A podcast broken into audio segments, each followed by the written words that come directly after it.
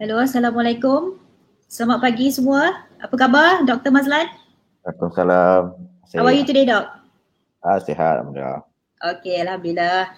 Um, first of all, selamat datang ke kita punya webinar session. So, dan juga kepada pendengar-pendengar di luar sana, terima kasih selagi, uh, sekali lagi kepada yang telah mengikuti kita daripada semalam dan selamat datang kepada yang baru saja mengikuti uh, siri webinar kita untuk hari ini. Eh. Jadi hari ini kita ada Dr. Mazlan Abbas, CEO daripada uh, Fabric Sdn Bhd. Uh, Doc, do I pronounce your company's name correct tak? Is that how you pronounce it? Favorite. Favorite. Hmm. Ah, okay. Sebab it's ada yang pronounce favorite. Ah, it's your favorite company. okay, okay. Favorite. Alright, good. Favorite company. Okay, that's the way to go actually. Very good. Alright, um, jadi uh, kita punya siri ni sebenarnya ialah uh, part of the webinar yang diorganiskan oleh MPC dan juga NEF dan uh, kita punya topik ataupun angle untuk sesi ini ialah untuk memulihkan perniagaan ya kepada entrepreneur semasa wabak pandemik dan seterusnya lah selepas COVID-19. Jadi sebelum kita teruskan uh, sesi kita untuk hari ini, izinkan saya dulu untuk memperkenalkan diri secara ringkas. Jadi saya uh, nama Rajifah ya founder dan juga CEO Data 8 Sdn Berhad. Jadi apa yang kita lakukan ialah we involve in health tech industry and uh, we develop Sihat, a personalized healthcare app yang dibangunkan menggunakan uh, blockchain teknologi. Okay, so um, oleh kerana program ini sebenarnya dibawa oleh MPC, jadi uh, kita nak memperkenalkan MPC secara ringkas kepada pendengar semua. MPC dan nama panjang dia ialah Malaysia Productivity Corporation dan MPC sebenarnya diberi mandat oleh kerajaan melalui akta iaitu National Productivity Corporation Act ya yang diwartakan pada tahun 2008. Jadi semenjak itu segala urusan yang berkaitan dengan productivity memang akan dihandle oleh MPC lah. Jadi sesiapa yang berminat untuk mengetahui dengan lebih lanjut ataupun untuk mengikuti kursus-kursus training yang dianjurkan oleh MPC, uh, sila lawati dan ikut semua social media uh, MPC ya. Jadi kita boleh uh, dapatkan maklumat lanjut berkenaan dengan aktiviti-aktiviti yang dianjurkan oleh MPC. Antaranya ialah untuk uh, encourage ataupun untuk create awareness dan motivation kepada uh, entrepreneurs. Jadi ini adalah salah satu cara uh, bagaimana MPC membantu uh, usahawan-usahawan untuk terus berjuang ya uh, untuk memajukan bisnes di zaman COVID-19 ni ya doktor. Yeah. Jadi uh, MPC bersama-sama dengan NEF uh, telah uh, apa tu organisekan this uh, session lah ya webinar session. Jadi um, secara ringkas, NEF ialah Persatuan Usahawan dan Industri ICT Bumi Putra Malaysia. Jadinya NEF ni antara lain ialah dianggotai oleh startup entrepreneurs yang berkecimpung dalam uh, teknologi industri. So Doc, are you a member of NEF? Yes, yes, I am. Ah, yeah, I remember seeing you at the AGM hari tu. okay, jadi kepada sesiapa yang belum menjadi ahli NEF, sila berbuat demikian kerana anda berpeluang untuk akses dan juga you know bernetwork dengan orang-orang hebat seperti Dr. Mazlan ni eh. Jadi jangan lupa untuk jadi kita punya member insyaAllah. Alright, um, seba- seperti yang disebutkan tadi sebenarnya tema kita punya webinar ini ialah Go Big with Digital. Jadi kalau tuan-tuan dan puan-puan boleh lihat di skrin tu ada BIG kan. Uh, go Big sebenarnya itu ada makna yang tersendiri ya. Bukan uh, setakat di, di apa diberikan nama begitu saja. Jadi dia big tu sebenarnya dia stand untuk breakthrough kepada B and I tu stands for integrity and G stands for big. Jadi di sini boleh kita simpulkan bahawa program ini sebenarnya ialah untuk create satu breakthrough. Tetapi breakthrough tu harus dijalankan ataupun harus dibuat secara berintegriti untuk memberi good for everyone ya dan uh, good for business, good for economy dan of course good for uh, entrepreneurs, individual entrepreneurs. So uh, hari ini kita telah uh, masuk ke dalam sesi yang kedua. Uh, semalam kita start dengan Amir ya. Jadi hari ini kita ada Dr. Mazlan uh, in the house. So pastikan pendengar semua untuk uh, mendaftar sebab kita ada 8 siri lagi uh, setiap hari yang bermula daripada pukul 10 sampailah kepada pukul 11. Hanya uh, satu jam saja ya. jangan lupa untuk ikuti uh, kita punya siaran yang seterusnya untuk esok.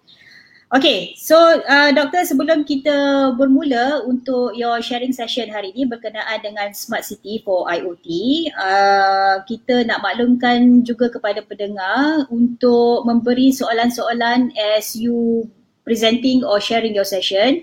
So nanti soalan tu kita akan uh, pick up bila towards the end lah ya, towards the end of your session tu nanti. Uh, jadi uh, kalau ada sebarang pertanyaan boleh type dekat bawah Facebook tu dan kita akan pick up selepas Dr. Mazlan selesai uh, dia punya sharing session. Okay, jadi uh, sebelum kita allow you to control the mic doc, let me just introduce yourself uh, a little bit introduction from our side here. So basically, I nak share satu rahsia sebenarnya. Oh. Sebab I dah follow your career since your apa tu red tone days. Wah, okay. Ah, yeah. Because at that time I was with a telco, uh, not the blue one, but different color. okay. yeah. And uh, we were doing M2M project. So ah. I was looking out for um, someone yang we could refer to with regards to M2M. Masa tu lah M2M kan, machine to machine. Betul. So sekarang ni kita pakai IoT. I... Tapi somehow rather that uh, project didn't take off. But yeah, I still follow you lah sampai hari ni. So thank you very much for all the knowledge yang you have been sharing with us uh, all those years. Very, Most very welcome. good. yeah. Okay, so tak hairan kalau Dr. Mazlan sebenarnya mendapat banyak accolades ya dan antaranya ialah uh, top 50 global thought leaders on the internet of things yang dia dan juga digital disruption yang diadugerahkan uh, oleh Thinkers 360 dan Dr. Mazlan juga ialah one of the top 50 most impactful smart city leaders yang dianugerahkan oleh World CSR Progress back in 2017. So memang doktor ialah someone yang very very qualified untuk berbicara dan berkongsi dengan kita berkenaan dengan IoT. Right? So um, di zaman masa COVID ni I think boleh lihat uh, kita punya kesediaan dalam menangani uh, COVID-19 uh, supaya kita boleh lihat setakat mana or how smart KL ni secara spesifik dan how smart Malaysia secara general dia dalam menangani dalam menangani COVID dengan menggunakan pakai IoT. Ya. Jadi doktor, I pass over the mic to you untuk kita start kita punya session untuk hari ini. Dia persilakan.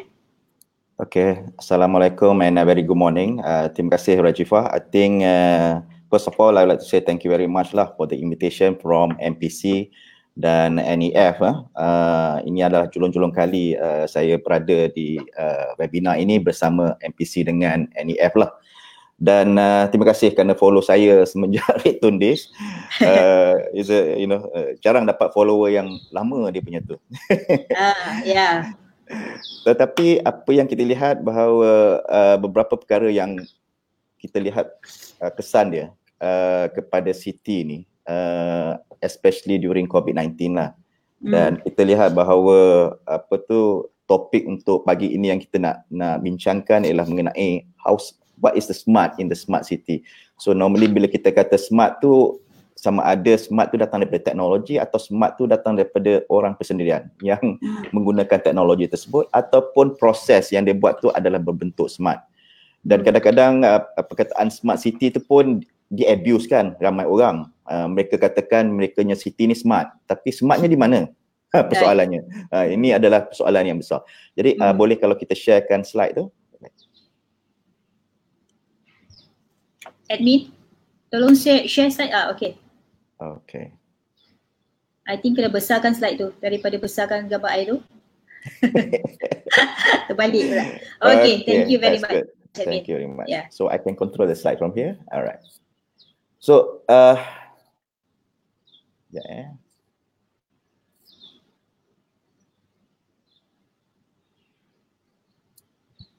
Okay, if you look at the smart city nowadays, uh, especially during the COVID-19, apa yang kita lihat ialah dia seolah-olah bila kita dah habis COVID-19 tu ataupun bila dah habis lockdown tu, bila kita keluar ke bandar kita, banyak perkara yang berbeza. Yang yang berlaku ni berlainan dengan kadang-kadang kita rasa adakah kita berada di satu bandar yang pada satu ketika dulu sebelum COVID-19 ha, dulu hmm. kita tengok sibuk bandar ni tiba-tiba bandar tu dah kurang sibuknya Dan yeah, kalau betul. kita lihat uh, ramai orang yang beratur sekarang dah kurang orang beratur. Jadi bukan setakat landscape city itu berubah, uh, banyak perkara yang berubah yang kita lihatlah dalam mm-hmm. uh, bandar kita. Terutama apabila pekerjaan. Kita lihat pekerjaan ni sudah berubah. Selalunya orang uh, kita lihat lepas pandemik yang berlaku, banyak kerja-kerja ni akan ada opportunity di bandar terutamanya lah sebab di bandar lah yang banyakkan ramai orang dah hilang pekerjaan dan bandar lah di mana orang uh, ekonomi dan gajinya agak tinggi dan mereka akan bergerak ke bandar. Ini akan menaikkan balik peningkatan uh, apa tu penduduk di bandar kesannya.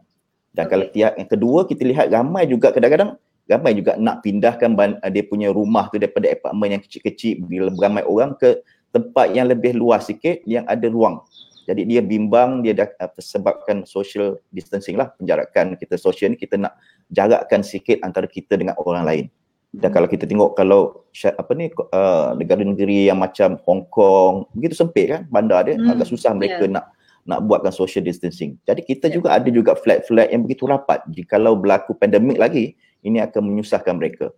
Dan kita lihat bahawa density of the cities tu uh, mereka takut nak pergi ke cafe lah, ke restaurants lah, event macam sports dan music events pun akan berubah. Mungkin tak ada lagi apa tu uh, penonton. Yang kita lihat ada juga di negeri-negeri yang tertentu mereka menggunakan uh, cupboard uh, cupboard uh, penontonnya hmm. bukan orang. Jadi yeah. dia macam banner je menunjukkan macam orang dia main. Tapi tak suasana dah berbeza lah. Maknanya kita memainkan satu sukan itu bukan untuk banner tapi kita sukan untuk penonton tu sendiri dan kita bimbang kalau kita masuk ke subway dan train ni ini ini akan berlaku apa tu uh, terlalu congestion lah. Jadi human interaction tu hmm. akan menyebabkan beberapa perkara kerja, beberapa kerja pun akan hilang. Sebab dulu mungkin kita ada customer service yang berinteraksi dengan kita, berhadapan dengan kita, mungkin itu, itu mereka takut. Jadi social distancing tu akan menyebabkan kita pekerjaan tu tak diperlukan. Mungkin ditukar dengan teknologi. Mungkin ada kios dan sebagainya yang bergantikan uh, human tu sendiri dan uh, memang kita lihat topik BIG ni in, untuk about digital pun digitalization akan be accelerated eh in many hmm. areas lah especially dalam retail kita pun ada yang takut pegang duit dan sebagainya mereka menggunakan cashless society. Kerja yeah. dari jarak jauh dan kita boleh hantar barang melalui kita punya delivery services. Dulu hanya kita hantar parcel sekarang kita boleh hantar grocery kan? Dah berubah. Dan yang yang akhir ni sekali ni ni yang berlaku. Dia boleh expose kitanya quality of governance. Not only government but the organisation di mana kelemahan mereka dalam proses-proses yang tertentu dalam governing hmm. because kita juga lihat begitu uh, dalam kes-kes macam ni kita nak kita nampak adakah kita telah siapkan kita, siap siagakan kita punya organisasi untuk menghadapi pandemik sebagai contoh mungkin uh, dalam kes uh, kesihatan kementerian kesihatan hmm. adakah mereka tiba-tiba berlaku macam ini mereka dah cukup dengan dia punya peralatan ini berlaku pada negara-negara yang dirasakan mereka maju sehat tetapi apabila berlaku mereka tidak tidak mempunyai peralatan yang cukup yeah. dan Betul. kalau kita lihat uh, macam apa tu kemiskinan dan yang yang kaya dan yang miskin nampak adanya beza dia bila yes. kita putuskan rantaian makanan mereka kita tahu siapa yang boleh survive yang siapa yang tak boleh survive masa tu Yep. Ha, itulah baru nampak kita expose bahawa adakah kita yang katakan kita indeks ni agak tinggi, ada agak maju dan agak infrastruktur yang cukup tapi rupa-rupanya ada juga yang masih ruang yang masih kita kena improve. Ha, hmm. macam education yeah. banyak sebagainya lah. Bila kita kata oh kita boleh buat uh, buat remote uh, apa teleconferencing, kita boleh buat remote education. Apabila semua berada di rumah, adakah kita punya infrastruktur internet tu sudah mencukupi untuk semua orang? Yes. Kenapa yang kita kata 100%, more than 100% uh, apa tu internet penetration padahal mm-hmm. ramai juga masih lagi tidak mempunyai internet. Dan kalau pun mempunyai internet sebagai contoh, mungkin kelajuan ini tidak mencukupi untuk membuat uh, video conferencing macam ini. Mungkin mm. hanya berapa kilobit sebab at least you need 2 megabit and above to get a good video call. Otherwise uh, you are very difficulty. And then yes. kita kata dulu konsep kita kata one PC per home kan satu PC hmm. satu satu komputer satu rumah tetapi kalau semua berada di rumah satu PC itu dah tak cukup Ya, yeah, betul. Mak bapak ber, berebut dengan anak-anak, anak-anak pun berebut dengan dengan masing-masing. Jadi kalau yeah. ada tiga anak yang duduk uh, remote education, macam mana dia menggunakan satu PC untuk belajar? Yeah. Jadi satu PC per house ni dah, dah tak, tak valid lagi dah. Yeah. Jadi ini yang menyebabkan perubahan dalam kita punya uh, perancangan untuk membuat smart city. Hmm. Mungkin kita pun terpaksa melihat balik kita punya uh, framework, smart city framework hmm. yang Malaysia telah buat mungkin masa kita buat dahulu tanpa pandemik berlaku. Hmm. Jadi uh, saya nak menunjukkan apa perubahannya mungkin tidak tak sempat lah sebab kita belum berjumpa lagi kan. Kita yeah. belum lihat uh, apakah yang patut kita ubah uh, smart city-nya framework untuk jika ada berlakunya pandemik ataupun keadaan kita sentiasa akan begini satu tahun hingga dua tahun, apa yang kita akan lakukan. Hmm. Jadi sebagai contoh kita lihatlah apa yang dahulu yang kita lihatlah apa yang smart city uh, di luar negara dan di, di negara kita dia buat. Dia punya idea of the smart city sebenarnya nak solve this urbanization issues. Because ramai di antara kita, makin ramai mereka pergi ke bandar uh, hmm. mendapatkan pekerjaan dan sebagainya. Because ekonomi di bandar tu lebih baik daripada kampung. Jadi itulah yang menyebabkan ramai pergi ke bandar. Bila ramai pergi ke bandar, mungkin infrastruktur tu tidak cukup untuk mengatasi kesemua kehendak penduduk kita lah. Hmm. Jadi di Malaysia ni sebagai contoh memang betul kita nak uh, address this issue of rapid urbanization. Secondly kita nak tengok kita punya national and global agenda lah. National agenda ni kita banyak kita punya blueprint kan, kita punya framework yeah. dan sebagainya dan kita nak meet this agenda kita global kita tengok SDG tu sustainable digital uh, ni goal yeah, dan kemudian kita uh, kita tengok global trend the new global development trend yang berlaku sekarang uh, ramai di antara mereka pun telah move towards uh, smart city uh, memang kita nak promote digital economy and finally kita nak position Malaysia ni supaya at par with the rest of the countries. Yes. Kalau kita tengok uh, tahun 2017 punya index, Malaysia berada di di di tangga ke 84. Itu 2017. Yang saya baru lihat pada 2019, Malaysia hmm. berada di tangga 94. Dah turun wow. sikit. Uh, yeah. so uh, turun sikit mungkin disebabkan ramai di antara negara lain yang lebih cepat dalam uh, membuat implementation dalam smart city mereka lah. Okay. Jadi dalam smart city indicator ni ada banyak lah. Eh. Dia ada banyak indikator dan dia menggunakan indikator ni daripada bentuk talent, uh, sustainability, governance, infrastructure uh, dan sebagainya lah. Banyak dia indikator dan dia meletakkan uh, city ni berada di tangga mana. Uh, ini adalah memang kita buat memang SDG uh, Sustainable Development Goal oleh uh, World Forum kita menggunakan uh, SDG 11 lah make cities and human settlement tu inclusive, safe, resilient and more sustainable. Jadi kalau kita nak buat smart city ni banyaklah isunya. Tapi ada kriteria yang sepatutnya kita nak make sure that kita punya city tu memang berjaya.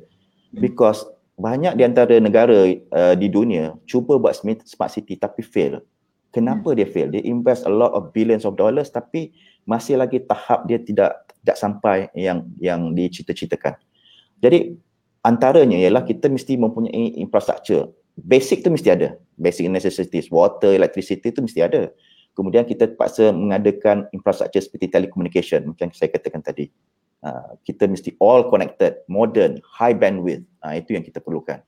Dan kita punya uh, inisiatif tu mesti berkaitan dengan apa yang diperlukan oleh city ha, hmm. uh, oleh bandar itu sendiri. Bukan kita main shot sendiri. Ha, maknanya kita mesti keperluan dan kesakitan yang pain point of the citizen themselves. Dan kita kena lihat political way itu mesti strong. Maknanya kita tak kita tak mau bila kita launch satu program dan lepas tu fizzle out dia punya dia punya apa tu inisiatif kita kita punya ni. Dia lupa. Sekali je launch lepas tu kita lupa. Kita nak continuously kita monitor dia punya project program dan sebagainya. Ha, kita kena also engage innovators. Kita lihat kebanyakan project yang successful di negara luar mereka menggunakan startups company. Because these startups they very fast. They have good ideas. They quickly come up with simple solutions that can solve the pain point. Dan dia very innovative. Kalau dia tak jadi, tak apa, dia tukar, dia pivot into a, a new uh, a new project. Tapi kalau bigger company memang agak susah kan dia nak innovate kan. Dia yeah. not as agile as the startups. So yeah. kita kena kena get involved with the startups, the innovators. Dan kita punya polisi tu mestilah bersaing, ber, uh, leverage each other. Jangan polisi yang yang yang berbeza-beza lah. So mesti synergistic. dan data sharing tu kita selalu sebut open data. Jadi open data ni memerlukan kita sharing our, our data lah. It's not necessary uh, data tu kena in silos in different uh, ministry. Tapi all ministries must have uh, ensuring that they can open the data and make it open to the rest. Mm-hmm. Uh, tapi kita kena ada have this balance of uh, protection, privacy, transparency, utility dan sebagainya. Dan kebanyakan bandar dia dia ada idea of low carbon city. Dia nak green tapi alhamdulillah lah sebab COVID-19 ni dia restart everything. Yeah. Sebelum sebelum kita open up kitanya MCO ni kita punya kita saya lihat saya punya langit cerah. Hmm, betul tak ada ha, tak ada pollution yeah. kan. Yeah. Ha, ha, jadi itu itu bagus juga kan. Ha, itu yang hmm. green tapi secara natural secara yes. COVID-19 dan kita lihat negara-negara lain pun ada juga binatang yang duduk di di di hutan di masuk ke bandar. Yeah. Ha, yeah, jalan di bandar. Mereka merasa selamat. That's the yeah. best time they feel very safe. Uh. At one time crime rate is very high. Even the the people yang buat crime pun takut nak buat crime uh, because of this COVID-19 yang dia tak nampak ni lah. Kan? Uh, dan kita kena buat gender empowerment. Kita masuk inclusive of everyone, the male, the female dan sebagainya. Dan make sure that all the communities must be empowered. So dan kalau kita lihat lagi Malaysia ni smart city itu the same thing apa yang kita lihat kita gunakan teknologi kita ICT teknologi untuk advance and pro, uh, untuk issues uh, untuk solve this problem of quality of life lah uh, economic growth uh, sustainable and safe environment and make sure kita guna infrastructure kita management of services very very well dan oleh itu sebabkan smart city ni agak besar jadi kita memerlukan concerted effort. Kita tak boleh buat alone. Quite very it's impossible for any company, any organization, any ministry, any agency to do it alone. It has to come with a very concerted effort. That's why kita um, buat this Malaysia Smart Cities Alliance MSCA. So this MSCA is comprised of uh, various parties lah. So the idea of this MC, M, uh, MSCA ni sebenarnya is an alliance of all the stakeholders termasuk local dan international on a single platform. And then we must have a way for us to measure dia punya key indicators lah. Maknanya kita nak pastikan apa projek yang kita jalan tu mesti ada dia punya uh, tahap taraf uh, yang KPI yang kita patut capai. Uh, dan kita nak nak pastikan boleh kita bagikan this market access kepada the service provider uh, menunjukkan teknologi mereka, exhibit dia punya teknologi sebab kadang-kadang kita ada teknologi tapi mereka sendiri bandar-bandar tu tak tahu kita startup hmm. ramai lah yang banyak teknologi kan tapi bila yeah. kita nak tunjuk sesuatu kita tak ada platform uh, saya teringat masa dalam COVID-19 dulu bila COVID-19 berlaku tiba-tiba banyak agensi panggil kita kan uh, yeah. kata you ada solution tak you ada solution tak tapi mm. kalau sebelum ni kita ada platform mungkin mm. agensi-agensi ni dah tahu lebih mudah lebih awal siapakah yang boleh memberi penyelesaian perkhidmatan uh, mereka lah uh, yeah. dalam bentuk uh, tak tak adalah kita last minute baru kita nak panggil mereka dan kita nak buat satu new produk. Kemungkinan hmm. ada produk yang telah dibuat. Kenapa kita nak yeah. bangunkan balik kan? Jadi kita nak bridgekan this funding partners dengan the other stakeholders lah. Ha, dan bila kita ada this all this database of all the stakeholders then it's better for us easier for us to move forward. Eh? Dan uh, asalnya MSA ni datang daripada empat founding members macam uh, all that four members from Sunway, My, JFCC dan GFG ni. Kemudian kita ada 36 members yang lain dan kita sekarang tengah tengah formalize dah buat formalization of MSA ni uh, hmm. dah register ya and then nak panggil uh, the rest of the members to join in lah. Jadi balak kalau kita ada all this uh, play uh, smart city players and easier for us bila kita ada satu-satu project kita ada satu platform yang kita boleh proposekan to the the relevant uh, apa tu relevant Hadis. smart city uh, dan senang aja sebab kita tak mau datang smart city bila kata ada I ada project sampai 100 orang companies datang and give their a proposal pening kepala mereka untuk menilai uh, kita punya dia punya proposal. Jadi apa mm-hmm. yang kita nak lakukan kena datang daripada alliance. So an alliance come with a big proposal a complete version that kita boleh replicate ni. Kalau berjaya dalam satu bandar kita boleh replicate for different cities. Jadi ini memudahkan kita. Kita siapkan sekali dengan funding mechanism because kadang-kadang teknologi is not the only thing. It's not sure. the people. Yeah. funding part. Where is the funding part? So kita akan masukkan funding element dalam kita punya MSA ini untuk memudahkan kita roll out the project in different phases lah. Uh, dan lagi satu macam saya katakan tadi kita memerlukan satu platform yang uh, apa uh, database tu. Dan kita membuat kita panggil Malaysia International Center for Sustainable Cities um, my ICSC ni is a portal. Is a portal whereby is a virtual platform where all the stakeholders can uh, kata orang tu boleh uh, boleh participate so information about the success story uh, database daripada the government, all the frameworks, the project dan sebagainya dan kita boleh ada satu forum yang kita boleh discuss dan kita juga ada app. App mobile app ni kita boleh bagi kepada kita punya stakeholders, dia boleh buat survey sendiri. Katakan I have launched a project like this. Dia buat survey kepada public dan public akan buat respon dan kita hmm. dapat feedback. Crowdsourcingnya method lah. So kita oh, dapat feedback uh, feedback daripada ni dan kita boleh menilai bahawa projek-projek atau inisiatif yang kita buat tu uh, adakah bernilai untuk orang ataupun tidak. Jadi ini adalah uh, uh, cara kita untuk uh, memastikan kita punya platform dan kita inisiatif tu uh, berkesan lah. Hmm. Dan uh, Dok, macam, sorry, yeah? uh, interject sikit. Uh, my ICSC ni, is it accessible by the public tak? Kalau yes. orang macam I untuk dapatkan data kan? So, accessible eh? Yeah, it's accessible tapi kalau dia nak download information, uh, you can just log in. Tadi free lah. Uh, you hmm, kena register okay. as okay. a member and then you join in you can download all the related information yeah alright. And then kalau you nak share dalam forum you can register juga then you can discuss everything on the forum aspect okay. Okay. So what happened? Memang kita lihat inisiatif smart city ni datang daripada berbagai-bagai tempat kan? So kalau hmm. kita lihat dia datang daripada from local you know every uh, every local municipal and then kita ada state punya initiative dan kita ada the above part is where the national level So every ni kita kadang-kadang kita lihat dia banyak silo kan. Jadi kita hmm. apa kata kalau kita boleh replicate the same thing for other places kan. Uh, sebab itu memudahkan kita. Jadi daripada kita uh, kita buat in silo dan kita duplicate into, into replicate kita duplicate the initiative dan menghabiskan resource kita. Hmm. Dan kita akan link up to the the global level lah. Eh? Uh, ini inilah yang saya cakap tadi yang lebih uh, lengkap di mana uh, solution yang kita ada. So if you are a member, you can publish your your product and solution. Ya, you kata, I, I, you kat tangan, I have this platform, I have this solution, hmm. I can offer this to the uh, ni. And then kalau kita ada project, you can come in and also propose your uh, proposal. Dan kita akan gabungkan kesemuanya dalam hmm. supaya kita dapat have a better apa tu impact to the uh, to the whole project. Eh? So projek-projek ni bukan yang projek yang seratus ribu, dua ribu, mungkin juta dan mungkin bilion. Eh? Okay. Uh, ini portalnya, kalau nak pergi ke portal, you pergi ke icsc-my.org.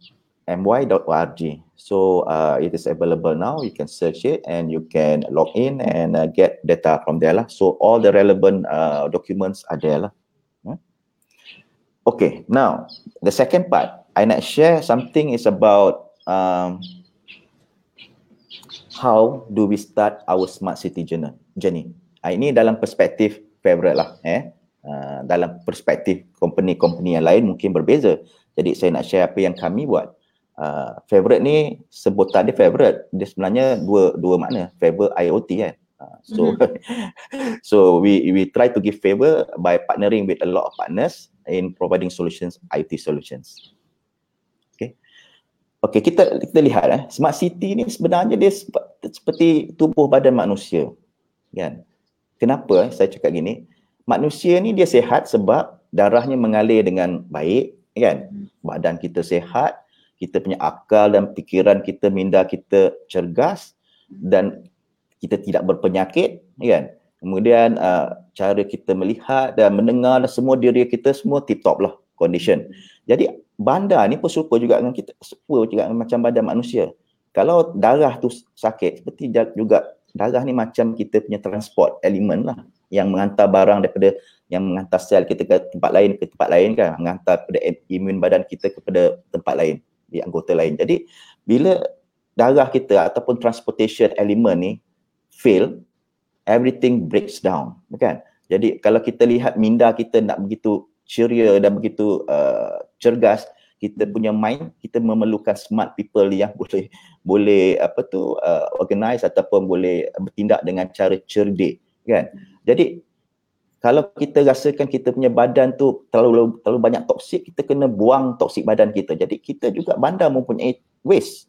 So a lot of waste kalau tak dia buang menyebabkan bandar itu berpenyakit. Badan kita pun sama kalau tak dibuang berpenyakit juga. Jadi all the elements of uh, smart city ni uh, of kita punya badan ni super juga macam smart city. Dia mempunyai elemen-elemen tertentu supaya kita punya smart city tu berjalan dengan lancar. Jadi bagaimana kita nak tahu badan kita sihat ataupun bandar kita tu sihat. Jadi kita kena lihat jugalah kita measure the pulse of your city. Macam mana kita nak measure pulse of kita punya kesihatan? Uh, kita sekarang ada IoT kan. Kalau IoT dia pakai uh, smartwatch. Uh, smartwatch hmm. dia banyak elemen, ada heart rate, yeah. blood pressure. Uh, jadi banyak-banyak sensor tu yang akan mengesan kesihatan badan kita. Jadi itu adalah salah satu contoh. Jadi kalau kita ada satu sensor, sensor juga yang diletakkan di bandar, dia boleh mengesan kita punya uh, keba- uh, ke kesihatan bandar kita. Jadi satu cara ialah uh, kita menggunakan manusia tu untuk uh, public citizen tu untuk uh, develop the smart city. Sebab selalunya smart city ni dia develop macam top down approach. Dia ada juga bandar yang dibuat. Dia fail kan dia sebab government kata okay I implement this. By the time of the day bila dah implement tak nak orang pakai. Tak ada orang yang nak pakai yeah. di solution. Jadi yeah. it's a waste of uh, taxpayers money dan sebagainya. Jadi yeah. bagaimana kita nak pastikan bahawa smart city solution kita ni betul-betul uh, menyelesaikan pain point of the customer. So that's why kita allow the citizens themselves to tell the the the the responsible authorities that I have the pain point. I need to solve this problem. So how do we do that? Sebab sekarang kalau kita tengok banyak problem, dia tak di-solve oleh dengan secepat mungkin kan. Kalau kita lihat dulu, lubang di jalan raya tu kan masalah berapa tahun lubang jalan tu tak diselesaikan jadi ada kes dah dulu kita punya timbalan menteri terpaksa duduk dalam lubang barulah dia nak turap lubang tu kan yeah. jadi barulah dia rasa urgency ha, kita tak mau yeah. macam itu ha, ada negara apa yang dia buat kat India lubang ni dah lama dia letaklah buaya bukan buaya betul dia sepatong lah. dia punya geram dia letakkan buaya yeah. tu dengan dia kata eh sampai buaya pun dah masuk ke bandar. Ha. Dan ada juga yang dia kata malas ni nak buat lubang kecil ni dia tanam pokok di tengah-tengah jalan. Ha. Ini menyebabkan orang rasa ha, sepatutnya dulu. Ha, kan? Dan ada negara dia buat something set, something special. Dia panggil tweeting potholes. A pothole that tweet. Ha, apa yang dia lakukan, hmm. ada satu ada satu sensor dia letak dalam pothole tu. Bila you kereta tu jalan atas tweeting uh, device ni dia akan kata oh I feel horrible I just hmm. caused a, a, a tire damage to an old lady's car. Uh, see what you made me do. Uh, dia macam seolah-olah the pothole tu uh, tweet kepada dia punya local council. Local council tu terpaksa lah uh, mengambil hmm. tindakan yang secepat mungkin. Uh, ini cara-cara yang tradisional lah. Kita tak mahu macam gitu. Okay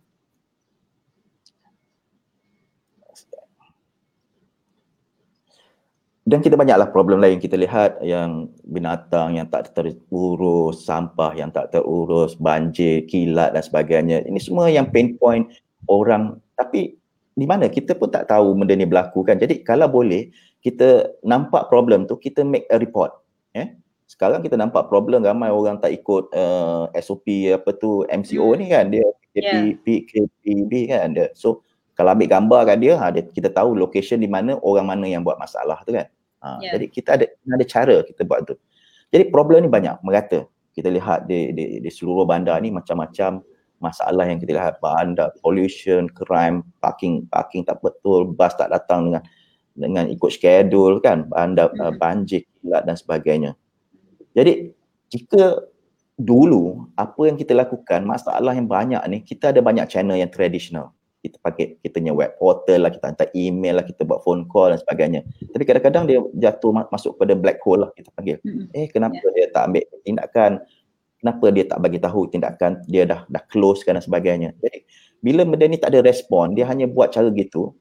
Jadi ramai akan buat hantar kepada social media. Masalah yeah. lah, masuk WhatsApp lah. Kadang-kadang problem satu, yang saya lihat pernah ada satu, ada tergantung dekat LRT. Jadi viral. Problemnya satu. itu viral semua orang boleh nampak kan Tapi pernah padahal kita ada banyak lagi thousands of problems yang orang tak nampak eh yang orang tak viralkan. Tapi kita tak maulah channel macam ini because channel ni is very chaotic, very ad hoc and it's very bad lah kalau impression kepada yang menjaga authority dia. Jadi kita kena ada proper proper way to do that. Jadi kita bagilah tool ni supaya it's more citizen centric. They use a tool and all the data is more data driven. Kita buat tindakan disebabkan ada data-data tertentu. Jadi untuk local council yang authority dia feel very collaborative. Ini yang kita panggil integrity tu yang in, in, in, in integrity in big. Very integrity kita. Kita very responsive, very cost effective, very accountable, very transparent of all the issues. Issuesnya kita buat report, kita nampak dan kita tahu bahawa problem tu akan diselesaikan. Eh? Jadi banyak benda yang IoT boleh buat, ada banyak, banyak benda IoT tak boleh buat. IoT dia boleh once dia pasang tapi tak semua tempat yang dia boleh pasang. Belakang rumah tak boleh pasang, belakang kedai tak boleh pasang. Jadi benda yang tu dia tak boleh pasang. Kos dia tinggi lah nak pasang semua. Jadi kita yeah. menggunakan manusia, the people. Kita gunakan the crowd. I panggil sensing the city, crowd sensing. So kita akan bagi the tool as simple as a, with the phone and an app. And then kita akan masukkan data ni jadi jadi open source ataupun dia boleh digunakan oleh relevant party. So step one, source it from the crowd, make the report, identify the problem. Second step. Third step, escalate it, solve the problem. Four, look at the insights. Five, rank the problem. And then six, baru kita buat kita punya application. Baru kita tahu application mana yang sesuai atau tidak.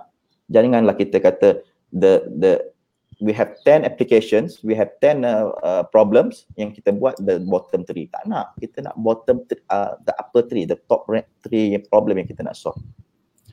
Jadi macam kami kami ada favor sense. Favor sense ni sebenarnya bukan setakat untuk local council tapi dia boleh buat untuk ada lah uh, ada problems. Kalau you ada problem dekat shopping mall ke campus ke uh, kat shopping uh, apa tu kat community ke eh mana-mana lah yang you rasa ada problem you can make report by just simple taking a photo dia can geotag. Maknanya location tu tahu, time dia tahu siapa buat masalah. So kalau orang buat PKP, PKPB ni ada masalah, ambil gambar dia, tempat di mana, waktu di mana. so hantar ke report kepada polis lah yang ambil tindakan. Jadi dia ada, once dia make report, dia akan hantar kepada back end system. So back end system ni dia ada CMP, dia, dia akan collect all the data, dia akan escalate ni, dia ada timeline lah, dia tengok whether you dah solve the problem atau tidak. Uh, escalate atau tidak. Dia punya, dia punya apa tu, uh, whether dia dah solve this problem ataupun dia aging itu berapa lama. Kemudian dia hantar kepada field force, the field force ada application dia sendiri. So once they solve the problem, dia ambil bukti. Dia ambil gambar that I have solved this problem. And then dia akan close the case. The person who make the report akan tahu that they have closed the case. Uh, so maknanya menyelesaikan masalah dia lah. Okay. Mm-hmm. Kemudian dia ada insights. Insights ni ialah tengok all the data tu lah. Apa KPI, whether dia dah selesaikan dengan cara yang cepat dan apa top three problems yang dia sepatut solvekan untuk bandar tersebut. Ya. Okay. Untuk membuat smart city ni, kita ada different type of smart city lah. Ada tiga type. Kita panggil ROI driven, which is kita roll out the smart city that it can generate income dan dia boleh sustain it. Ha, itu yang lebih suka lah. Maknanya kita akan solve the problem dan kita boleh sustain dia smart city-nya problem eh, smart city solutions. And then ada second one carbon driven. Kita nak make it green. Green punya city. Uh, less carbon. And then kita ada vanity driven. Ah ini yang canggih-canggih, yang modern, yang cantik, yang trendy dan sebagainya. Eh, kita akan lihat dia contoh-contoh. Eh. Sebagai ada negara dia buat pay as you throw punya kind of ni simple dia tak guna teknologi tapi dia guna pay as you throw. You kena beli dia punya plastik tu baru you buang you, you tak boleh guna, you tak boleh buang sebanyak mana. You nak buang banyak, you kena beli banyak. Maknanya uh, you pay as you throw. Uh, hmm. Jadi dia akan mengurangkan uh, pembuangan sampah. Kita fikir banyak kali lah kita nak buang banyak sampah sebab kita tak mau tempat kita punya landfill tu uh, tak ter, terurus lah. Yeah. Kemudian kita ada easy parking, uh, macam jom parking kita kan. Uh, kenapa tak pakai jom parking di seluruh Malaysia? Kenapa separuh masih lagi IR 1.0-nya parking? IR 1.0-nya parking tu manual tu. Ha. Kan? Jadi kita yeah. tak mau catch and win sort, sort of type-nya ni. Kita maybe kita nak IR 4.0-nya parking. Ha, macam jom parking pakai QR code dan sebagainya. It's a sensor based dan IoT device. So that is 4.0-nya type of parking. Ha, itu yang kita nak. mungkin kita ada city guide ni banyak application lah yang ini kita ada banyak application lah startup yang nak buat dan sebagainya touchscreen kan kita bimbang sekarang nak tekan touchscreen pun kita bimbang tapi hmm. touchscreen ada bagusnya yang ada antimicrobial punya ni yang bacteria resistant mungkin uh, case COVID-19 dia tak boleh hilangkan lah tapi hmm. yang eloknya dia senang cuci jadi tak ada hmm. yang macam kita punya ATM, ATM machine yang ada key key touch touch key kan. Touch key tu bahaya juga kadang-kadang. Kuman tak boleh nak buang daripada tu. Tapi kalau touch screen dia boleh bersihkan lebih mudah. Uh, mungkin touch screen ni lebih uh, digunakan dalam bandar. Uh, city wifi memang banyak uh, dan menyeluruh. Baguslah kita ada city wifi. Dan kita kena juga ada banyak app yang boleh buat social media app yang ada emergency alert uh, kita ada dengar kita buat government yang buat MyTrace, uh, MySejahtera uh, apa lagi? Gerak Malaysia MyGerak uh, MyGerak uh, Gerak Malaysia.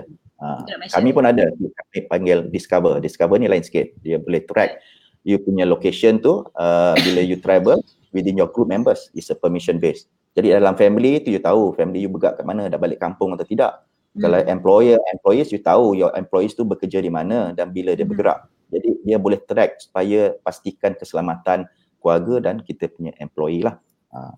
dan kita ada ni, ni yang macam ini memang vanity driven lah. Charging station you duduk bawah ni ada ada solar power kemudian kita ada charging station ni kan. Ha, kita ada bike sharing. Tapi kebanyakan kita ada kita punya data ni apa yang kita buat?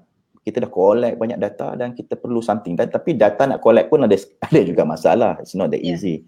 Yeah. so the there are three challenges to collect all the data. One is to integrate all the data that come from different sources. Dia punya data ni datang dari sensor yang berlainan. Protokol dia pun berlainan. Jadi susah nak nak extract the data. So you must have a platform to do that. So you automate the collection of the data and then you must have some insights applications to look at it lah. Uh, dan data ni macam saya cakap tadi dia datang daripada bagai-bagai tempat. Tapi yang bagusnya kalau data ni datang daripada different sensors you can create more applications like this you can blend the data. So for for startups for companies who will who wants to do IoT nya solutions kalau dia boleh blend data from different organizations they can create better. So from home from waste from health can create one application. From waste from health from transport boleh buat application. Sebagai contoh kalau waste tu dia ada ada apa tu garbage yang penuh dia akan bagi tahu transport dia untuk datang. Kalau transport dia tak datang health indicator will be very bad ya. Dia bagi hmm. So in order for you uh, so i have a few more slides sebelum kita buat open question and answers yeah. so to to solve the whole iot puzzle in a smart city there are few components kita kena ada empat lah one component is the sensors dan dengan actuators actuator ni untuk control sensors untuk sensor So you can send the data over kita punya network. It can be 2G, 3G, 4G, 5G network ataupun the latest uh, NB IoT, LoRa, Sigfox uh, network. Kemudian dia akan hantar kepada platform. Uh, di sini kami pakai platform lah, our IoT platform ataupun any platform yang ada. And then from there you extract the data with open API, you can create your own applications. Uh, itu yang saya cakap tadi, you can blend the data from different sources. Okay. So data ni datang come in various forms lah. Ada yang personal, you tak boleh buat apa. It depends on the user. Ada yang private organizations, dia tak nak share. Ada yang public, where's the government, they can share. Ada yang kata, oh you tak nak boleh share, I become the commercial sensor data provider. I put a infrastructure, I will share with the rest. You nak, you kena bayar. Ha, itu dia commercial sensor provider. So the way that we collect the data is from bottom. Data is like oil lah, black oil. Yeah. Tapi black oil ni kalau you can change something better that can answer the the the the data is symbols ni, one or zero, bits and the bytes. Tapi kalau dia can translate into information, dia panggil who, what, when, when, better. People will pay more about that. When they can translate into the question of how they become knowledge, people would like to pay more. The highest you can answer the questions of why. Uh, itu yang paling tinggi lah. Uh, sebagai contohnya kalau buat parking, kita letak sensor dekat bawah tu and then sensor tu akan bagi tahu parking tu full ataupun empty. Tapi itu saja. Uh, tak bermakna kalau you dapat tahu who park at that particular lot, what kind of vehicle, where is the empty parking lot, when is the peak period. Ah, itu better. Ah, you can use that data. Ah, you can pay that. And then you want to know how to implement a tiered charging mechanism, how to find overstate vehicle. This one is good for uh, parking operator. And last kali dia kata, why my parking car park is underutilized. Ah, itu je dia nak tahu. So the management only know wants to know that. But in order for you to know that, you have to collect the sensors from below lah the data. Uh, you kena find the right sensors. So this platform is available for any kita punya uh, people out there, the audience. You can come in and subscribe this platform. It's free. You can join in. You can put all your sensors kat situ. Uh, whatever sensors that you need, uh, connect it using different protocol, REST, MQTT, Core App dan sebagainya. And then you can create your own application. Uh, no, this one has been used by more than uh, more than 3,000 developers around the world. It's already mm. 90 over countries. So if you want, you can join this IoT-nya community and you can start your IoT journey now. Eh, I pun buat tak banyak application. We, we cannot develop all the smart city applications. But what we want is to open up the community so that more people come on board and create their own solution. Uh, hmm. This is how we want to encourage the whole ecosystem lah. Uh, this is where you can start your your smart city journey very easily. Hmm. So with that, I would like to say thank you very much. Kita pass back to lah. Okay, uh, thank you so much Doctor for your sharing session. Uh, berikutan dengan perkongsian tu tadi, kita ada soalan ya daripada kita punya partisipan hari ini. Yang soalan pertama ialah uh, tadi dia cuba untuk login to the website tapi hmm. ada masalah nampaknya di situ sebab ada apa masalah password. Jadi ah, dia, dia kena dia, hmm. dia kena register dulu. Ah, tak boleh login terus, kena register dulu. Okay, kena register. So bermaknanya registration semua ada di website tu lah kan? Di website, ya. Yeah. Simple. Okay, alright.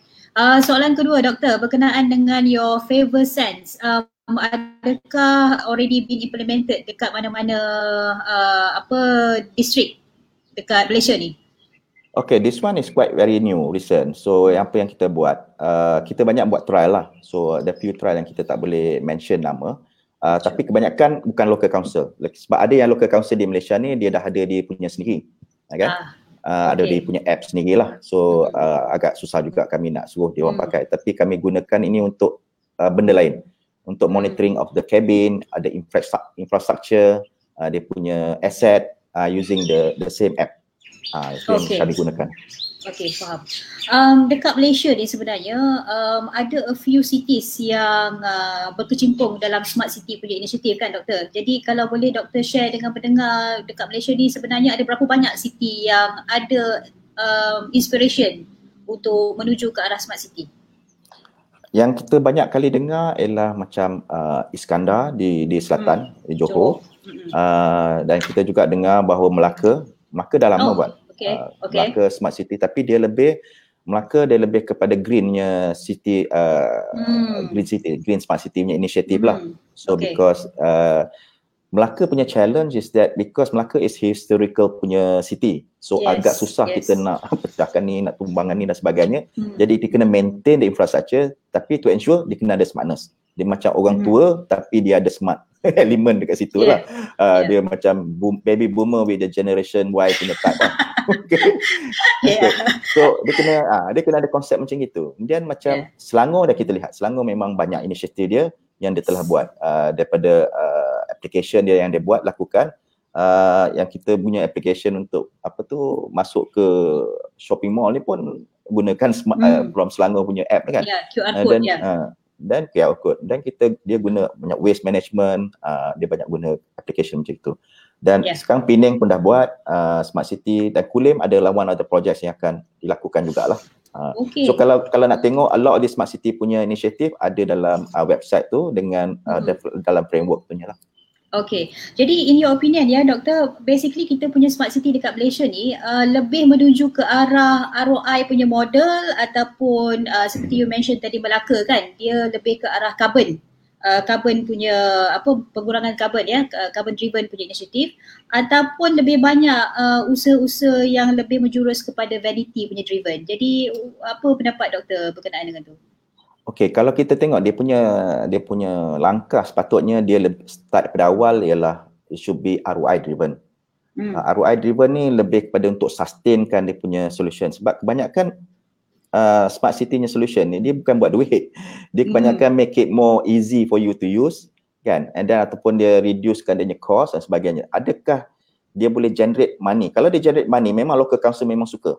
Uh, sebagai hmm. contoh generate money ni uh, macam, macam parking. parking lah. Ah, yeah. parking. Memang generate money. Yeah. You you yes. you you you park a lot more better and you you make it easier for people.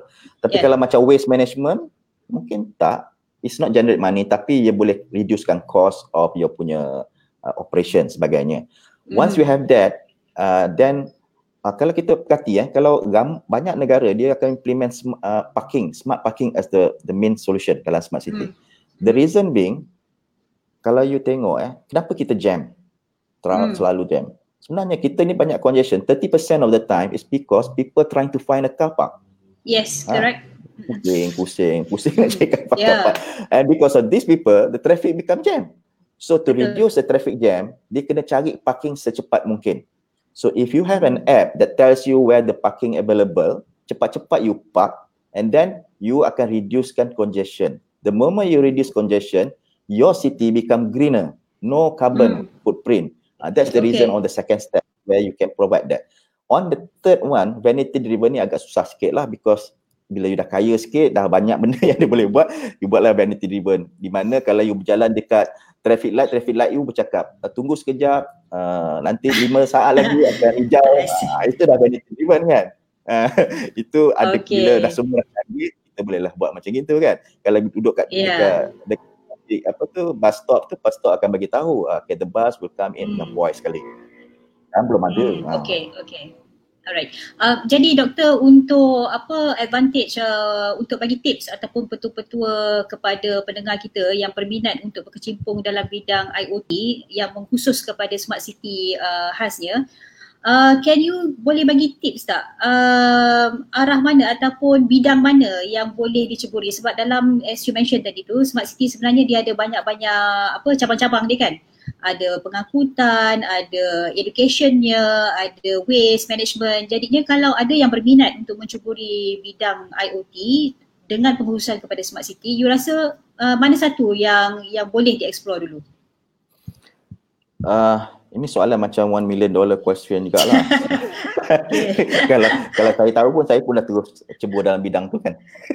Yeah. dia, tapi dia macam inilah. I think kita punya main uh, dalam smart city ni dia banyak benda tapi yang ramai yang akan gunakan ialah macam where there's a lot of kalau IoT sebagai contoh where's a lot of assets yang need to be tracked yeah? the more assets you track is a better opportunity for you sebagai contoh kalau asset yang kita nak track tu ialah the vehicle then the vehicle hmm. is the lot assets then your your your your solutions can impact a lot party eh, sebagai contoh kalau asset tu ialah uh, uh, kalau nak buat macam smart waste, maybe waste is a good way to do it. Tak, kalau nak hmm. buat water river monitoring, mungkin river monitoring tu nampak sikit tapi cost hmm. untuk buat membinanya agak besar. Mungkin half a million per sensor untuk just monitor one site. So that can be a very big amount tapi hmm. less numbers. So it depends on how you want to look at it and kita tengok kalau kita kena I think you kena baca uh, I cadangkan semua orang ni baca uh, framework uh, apa tu smart city framework Malaysia tu because dia ada identify uh, problem statement dia setiap city yang akan yang dia identify ada few cities dalam tu dia identify dan hmm. apakah problem statement dia so you look hmm. at the hmm. problem statement and this where your solutions can come in so I tak boleh cakap hmm. yang satu bandar tu uh, uh, solution macam uh, semua bandar solution dia sama. Because smart yeah. city ni dia punya problem is that every cities have different problems. Hmm, uh, so macam dekat India bila dia buat 100 smart cities apa yang berlaku ialah uh, okay sebelum tu saya cakap uh, orang try to define what is smart city definition the term of smart city. And kita kadang-kadang bergaduh just to talk about definition of smart city itu kadang-kadang hmm. satu workshop kita boleh buat define I cakap jangan buang masa you don't have to waste time on defining the smart city because smart city pain point is different from rest of the city so a city in India 100 smart cities have different point-point. Dekat KL, dekat Malaysia, KL punya problem dengan Ipoh, Johor, Kuantan, Pekan dan sebagainya, semua masalahnya berbeza. Hmm. Jadi kita kena menyesuaikan diri smart city itu bergantung kepada pain point of the user. That's why hmm. I cakap Faber Sense is, is trying to identify the problem first. Ha, kan? Okay, ha. okay. Uh, jadi uh, writing on your point tu doktor, sebenarnya kadang-kadang banyak masalah dekat Malaysia ni uh, daripada perspektif perniagaan lah ya, bisnes punya perspektif sebenarnya uh, bukan disebabkan oleh kekangan teknologi sangat. Sebab teknologi tu sebenarnya memang dah sedia ada untuk kita menyelesaikan masalah. Tetapi ada faktor lain sebagai contohnya penerimaan daripada pihak penguasa sendiri untuk mengguna pakai teknologi yang yang didevelop oleh uh, startup contohnya lah Jadi macam mana what is your opinion untuk kita cuba you know mergekan these two teknopreneur punya uh, teknologi dan juga penerimaan daripada pihak uh, berkuasa? Uh, itu yang saya, pernah saya cadangkan dahulu bahawa macam sebagai, macam contoh lah ni ya, kita nak buat smart city. Dia kena ada kita panggil chief smart city officer. Chief ah. smart city officer ni dia yang akan championkan the whole project of smart city right. he knows the vision, he knows the the problem dan dia akan break boleh break down all the barriers within dia punya organisation dan dia akan menjadi the bridge between the organisation dia dengan orang luar. Uh, kalau kita tak ada champion tu yang yang yang ada that skill dan dia agak yeah. susah. Susah, uh, ya betul. Uh, that's, that's the bridge that they hmm. need to have. Ya, jadi uh, daripada pandangan saya sebagai rakyat ni, uh, saya tengok Selangor is one of the best sample lah when it comes to smart city kan. Jadinya adakah itu bermakna Selangor, of course uh, satu daripada uh, segi kewangan tak ada masalah sebab Selangor ialah negeri yang terkaya. Dan daripada I think it's um, willingness, the political willingness daripada pihak berkuasa sendiri. So bermaknanya adakah di sini Selangor memang aware dan recognize the fact yang memang memerlukan satu champion dekat kerajaan negeri untuk memacu apa smart city punya inisiatif ni. So bila you cakap uh, dengan willingness tu memang dari dulu hmm. saya dah lihat Selangor ni lain sikit sebab hmm. it's a political, it's a top down approach. It's, dia nak hmm. to to make it the first dan dia ada dia akan buat dia punya framework. Sebelum Malaysia punya smart city dia dah ada dia punya blueprint dia sendiri. Selangor punya okay. smart city punya blueprint.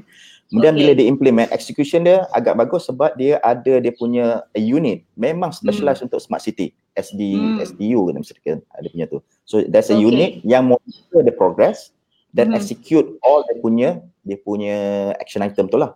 Ha, itu hmm. yang diperlukan. Tak boleh launch saja dan tak ada orang yang project yes. manage Yes, yes. Betul. So bermaknanya untuk identify the person yang responsible looking after smart city tu is very very important lah daripada pihak uh, berkuasa kan.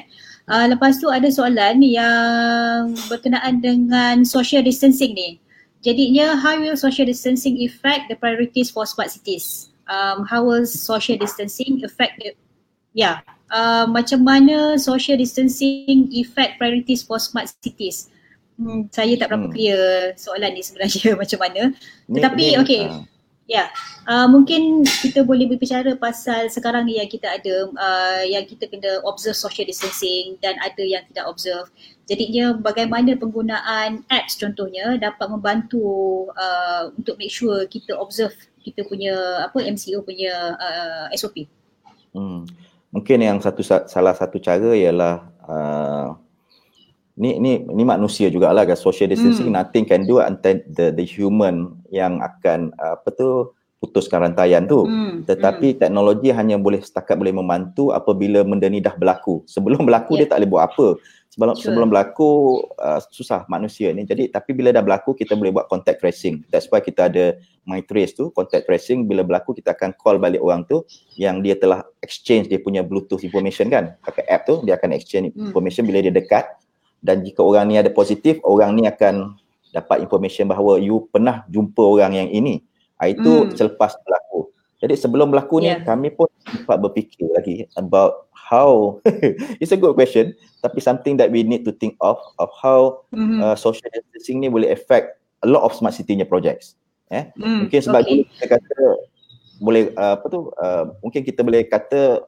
apa uh, train tu hanya boleh muat dulu boleh muat sampai 100 satu train uh, satu uh-huh. apa tu mungkin kita kata okey mm. dah tiba 50 tak boleh orang masuk ah uh, macam mm. itulah yes yes like okay So bermaknanya uh, lebih banyak enforcement yang diperlukan ya untuk make sure yang kita punya social distancing ni dipatuhi oleh orang ramai lah bermaknanya. Hmm. Ya, bukan Mungkin ada sensor-sensor yang bagi tahu kita kena yeah. bila queue tu uh, berapa ah. distance kita antara yang ni lah. Hmm. Yes, yes. Okay, uh, soalan seterusnya doktor berkenaan dengan ada tak uh, contoh-contoh IoT yang telah diguna pakai untuk waste management punya punya sektor ni? Ah uh, memang ada. I think uh, apa yang uh, banyak contoh I think dia ada dua uh, tempat yang kita boleh letak sensors tu IoT boleh letak dekat garbage bin garbage bin hmm. ni bukan tong sampah rumah lah tapi tong sampah yang besar-besar tu so hmm. dia akan measurekan dia punya uh, uh, banyak sampah di dalam tu bila sampah tu pada tahap yang tertentu dia akan hantar hmm. alert ni kepada truck dan truck okay. ni ada sensor dia dia akan uh, ada GPS dia akan beritahu uh, uh, bukan GPS lah. GPS tu akan bagi uh, truck tu ada GPS dan kita boleh tahu bila truck tu akan sampai. So hmm. tak perlu lagi bila truck tu sampai dekat kawasan kampung kita, taman kita, kita pun boleh dapat alert kalau kita nak kan. Ah, dah baru kita punggah apa sampah daripada ah, rumah masuk dalam bin lah. Ha, kalau tak suruh husband cepat-cepat hantar kan. Padahal kalau kita dapat alert. Uh, ya, ya. Okay. Alright. Um, ada satu cadangan yang un- supaya kita buat incubator untuk smart city. Jadinya adakah incubator ni sama doktor macam yang Malaysia uh, Smart Cities Alliance tu? Can you consider that as incubator? Ah, ini ini satu cadangan yang baik tapi uh, MSA dia tak buat smart city incubator uh, hmm. apa yang dia buat ialah satu platform yang uh, inisiatif yang dia buat lah tapi dia bukan hmm. satu physical point tapi macam smart city incubator saya pernah dengar macam uh, cyber cyber view kan cyber view pernah buat hmm. uh, dia buat ada macam accelerator program yes. uh, yang buat all the solutions yang smart city uh, dia kerjasama dengan beberapa uh, syarikat uh, dia hmm. buat yang benda tu macam macam Selangor pun ada Smart City ICIC pun ada buat juga mm-hmm. uh, di mana accelerator program incubator yeah. program lah yang buat yeah. projek-projek macam ni. Okay.